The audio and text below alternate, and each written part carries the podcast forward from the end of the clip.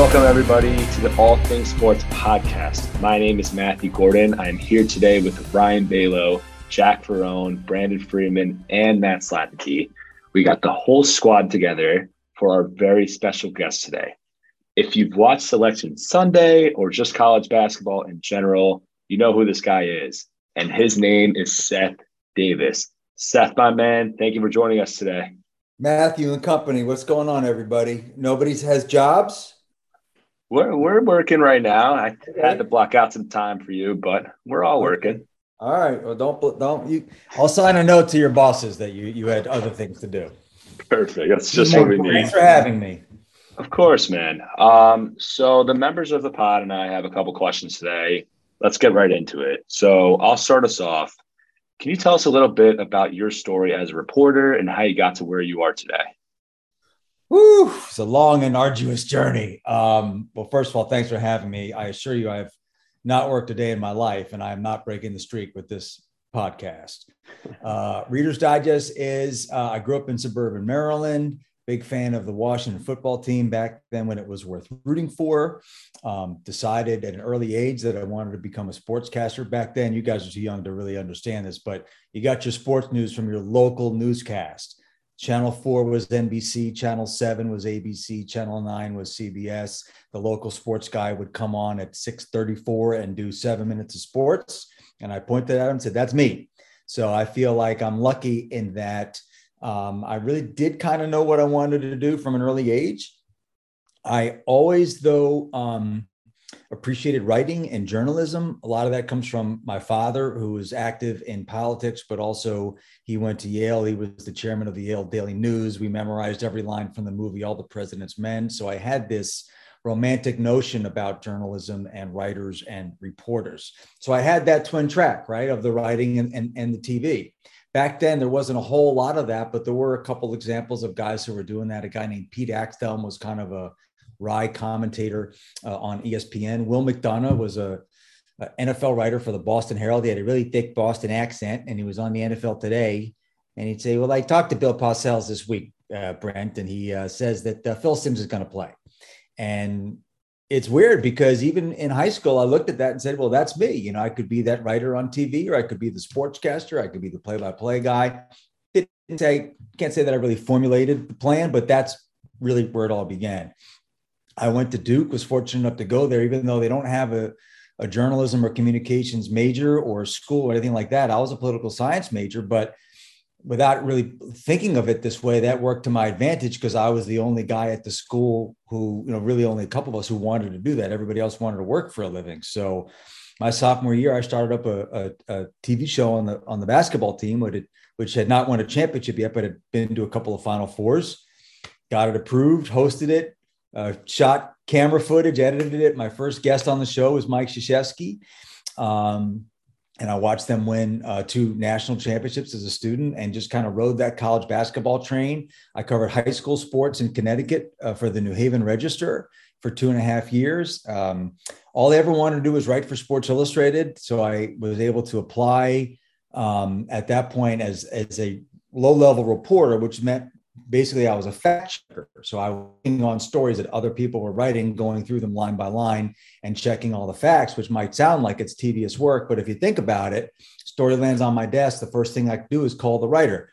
Where'd you get that? Where'd you get that? How'd you do that? Then you call the source and go over it, go back to the writer. So it was an unbelievable education. I still had the TV track in my mind and was fortunate that at the time they started up a new 24 hour sports network called CNNSI, combination of CNN and Sports Illustrated. But a lot of the Sports Illustrated writers um, were not interested in doing TV and frankly weren't very good at it. So I was like a kind of low level college basketball guy, barely even getting in the magazine. And I was doing a good amount of TV work.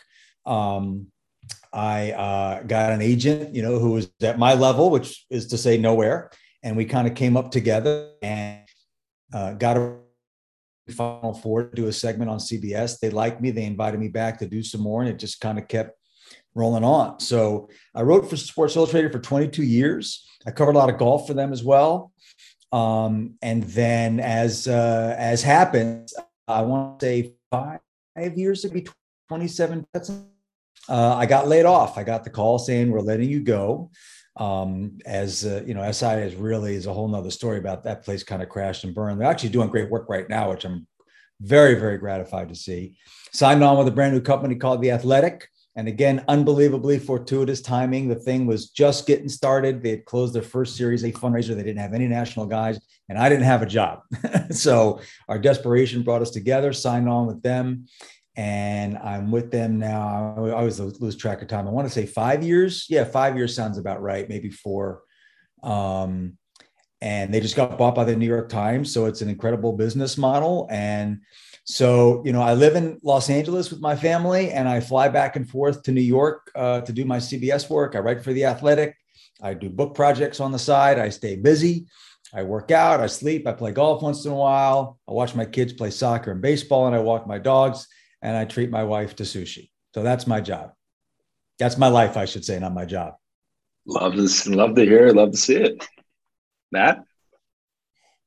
Yes, yes. I mean, you pretty much covered a lot of it, but my, my main question is what ultimately made you uh, decide to get into the sports industry? Like, what was your ultimate deciding factor of how you got into it? Well, it's it's it's a great question because on the one hand we say the sports industry, so obviously you got to be a big sports fan, right? But for me, really the passion is writing. Um, and so I sort of give that to young folks as almost like a cautionary tale. So yeah, it's nice that you like sports, but you know, you could be home on your couch on the weekends watching sports like, you know, other people, you know, do you really want to work in sports? Do you want to, people say, I want to work in sports. Well, what is it about sport? You like marketing, you like advertising, you like running a business, you like writing. Those skills can apply to lots of different things.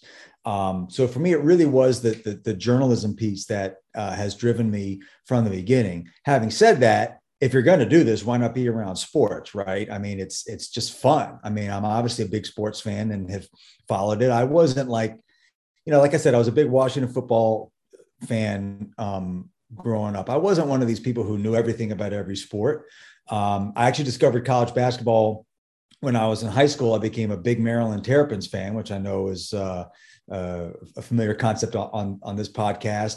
Um, and for a kid in Maryland at that time, Len Bias was it. I mean, he was, I say he is the, the Cupid who shot the, the arrow through my heart for college basketball. And of course, he tragically died um, after two days after he got drafted by the Boston Celtics. So, um, yeah, it, it's really the journalism piece. And, you know, it's interesting. I, I covered high school sports in Connecticut, and I was lucky enough to get a job at Sports Illustrated. And so now, college basketball, having come from Duke, was something that I was interested in. I had maybe a little bit deeper level of expertise, but I also at Sports Illustrated saw opportunity there because on the NFL beat, for example, we had Peter King who owned it. On the college basketball beat, we had a guy named Alex Wolff, who was an unbelievable writer, um, but wasn't necessarily their resident nuts and bolts reporter. They had these inside columns inside the NBA, inside the NFL. Oh, excuse me, drinking coffee. Um, inside the NFL, inside college basketball. So I I got to to write the inside college basketball column. So again, it's I, I like sports and and I like watching sports, but it's the it's the the journalism and reporting piece, and then seizing the opportunity. Because um, again, you know, I covered college basketball. I covered a lot of golf at Sports Illustrated. I could have maybe been a full time golf guy. Maybe, maybe that would for me if the opportunity was there. But I established myself on the college basketball beat, and then once I started doing television um, for CBS, then those two things really, really converged.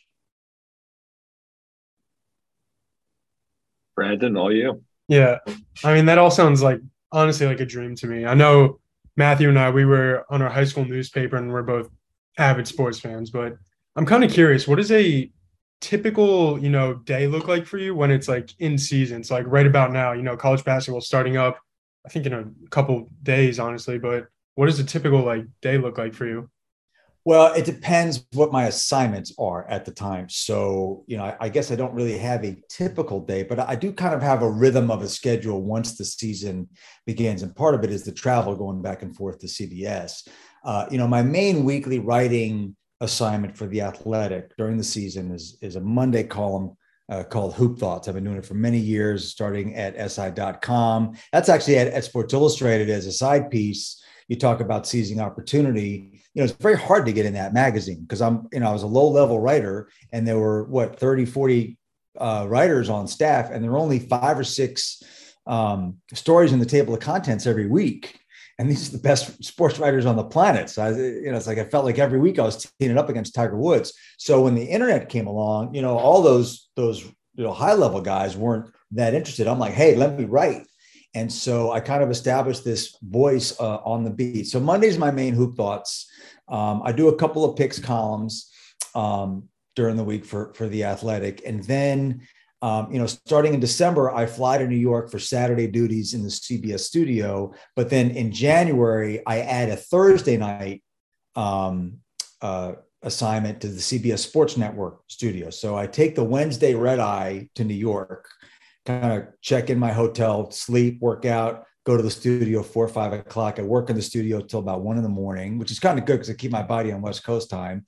Friday's kind of a free day, but I always have work to do, writing to do, a picks column to do, whatever prep work. Uh, and then Saturday is really my longest day because I get to CBS probably mid morning, and then I'll do whatever we have for CBS, whether it's a one game or a double header with you know programming in between, and then I go across the hall to CBS Sports Network, and then I'll work in that studio till one in the morning. So that's a super long day, and then on Sunday I'm back in the CBS studio for usually that's a shorter day, and then I'm flying back to LA. But all in that time, uh, I'm writing my Hoop Thoughts column. And part of the challenge with that with Hoop Thoughts is, you know, I can't really write that on Monday and Tuesday because you want it to be fresh and newsworthy. And, you know, something happens on Saturday. And now I'm trying to get people on the phone. And by the way, I'm going on TV. So after halftime, you know, while the game's going on, I'm back in the hallway watching the games, but I'm on the phone with like Eric Musselman or Dan Hurley or, you know, whoever I need to talk to and writing. And then a top 25. So the weekend is, is, is really quite the, uh, quite the scramble. And then I come home on Monday and then interspersed with all that, by the way, you know, I do have book projects that I do. And then I'll also have, you know, profiles and bigger stories for the athletic that I'll be working on. Um, you know, I might sneak in a trip to go interview someone. And then over the course of a couple of weeks during all that other time, I'm working the phones and I'm writing and, and developing a story. So I'm kind of going all the time. Um, and I'll add, by the way, that as you can imagine, between Hoop Thoughts and the picks that I do for the athletic, I'm really, and I watch tons of games, whether it's synergy or on my laptop on TV, obviously, but I actually prefer the computer because you can fast forward and do it more quickly. All that really helps my prep for TV because on, on a day in TV, I might comment on 40 different teams or depending on what's going on. So it really helps me stay on top of things. It all kind of works together and vice versa. Yeah, I mean that's crazy to just think about. We all see, you know, the articles and the broadcast, but just to see how much, you know, work you have to put in and the logistics of it, that's crazy. Thanks for that.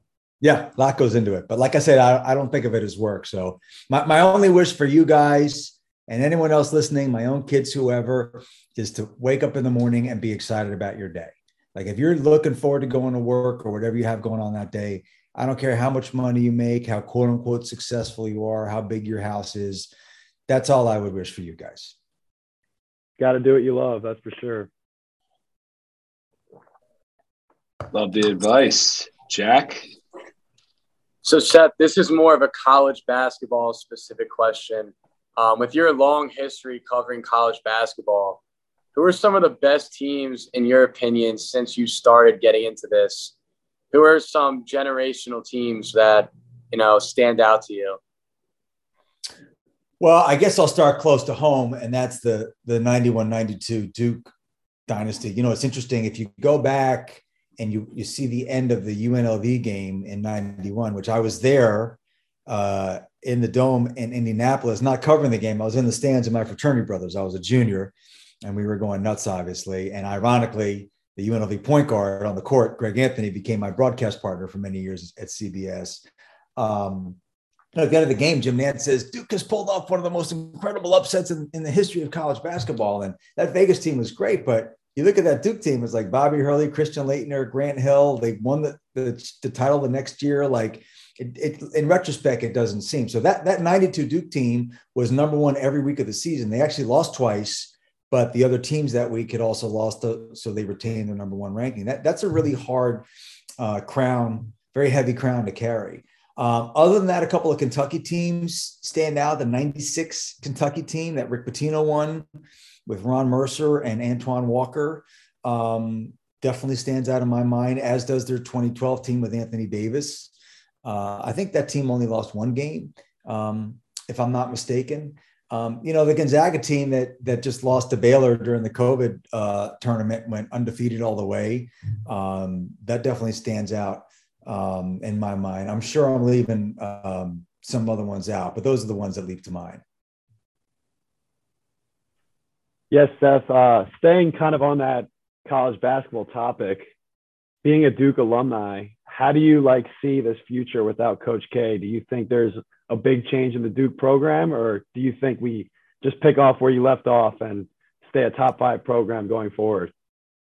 Well, probably both. I mean, I think I think Krzyzewski went to 12 Final Fours, if that sounds about right. I may be off by one or two.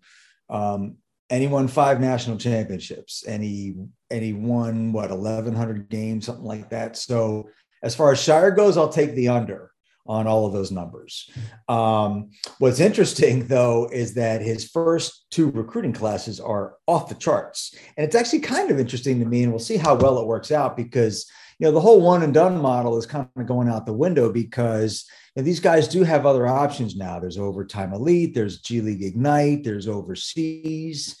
Um, so there's fewer of them, and there was really only you know three to six anyway. So if, if there's only six at, at the most coming in, I'm talking about players that as freshmen can help you win a championship. Okay, probably usually about six tops, usually less than that. But if we say six, so if two of them go to the G League and one of them goes overseas, now we're down to three. So if you look at like Kansas's team that won the championship last year, they didn't have any one and dones. Um, and so, but Scheyer is is still recruiting those guys. But any coach, by the way, will take them. so to say, well, I'm not going to take this guy because he's going to leave after year. Well, you know, I think Paolo Banchero was was a pretty good college player, got, got them to a Final Four, and is obviously up to an amazing start in the NBA. So, you know, I don't look at the Duke job similar to, to Hubert Davis last year. I thought offered a great template for Scheyer. First year, absolute disaster. The first half of the season, they lost. They were losing games by 37, 39 to Kentucky, and they lost by 22 to Duke. I want to say actually lost at home to a terrible Pittsburgh team. And it wasn't so much the X's and O's that some of that that got Hubert out of it, but Hubert Davis is just a great dude and he just never made it about himself never got caught up in everything just made it about his guys in the locker room. And that's how they were able to, to, to push through that. And i think Scheyer has a lot of that.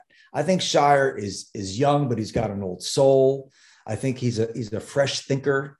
Um, and it's all set up for him. He's got a great staff. Like i said the recruiting you know, f- you know, phenomenally. And look, they're going to lose a few, and everyone's going to say, "Oh, here we go." He's no Coach K, but I think Jon knows not to get caught up in all that. So he, he no, look, Coach K is you've got K and Wooden, and that's it in my view, and and no one is going to do that.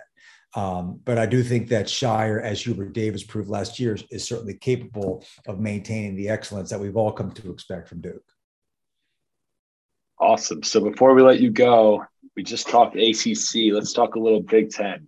Who do we like coming out of the Big Ten, and what teams should we watch out for? Well, clearly Maryland and Wisconsin are, are, the, are the favorites by. Uh, I don't know about that. Uh, no, no, that. no. Uh, it, it, interesting year actually in the Big Ten because it's a little bit more wide open um, than to expect. It's going to be the same five or six teams at the top that have been there every year. You know, most people, including myself, would peg Indiana as the favorite going in.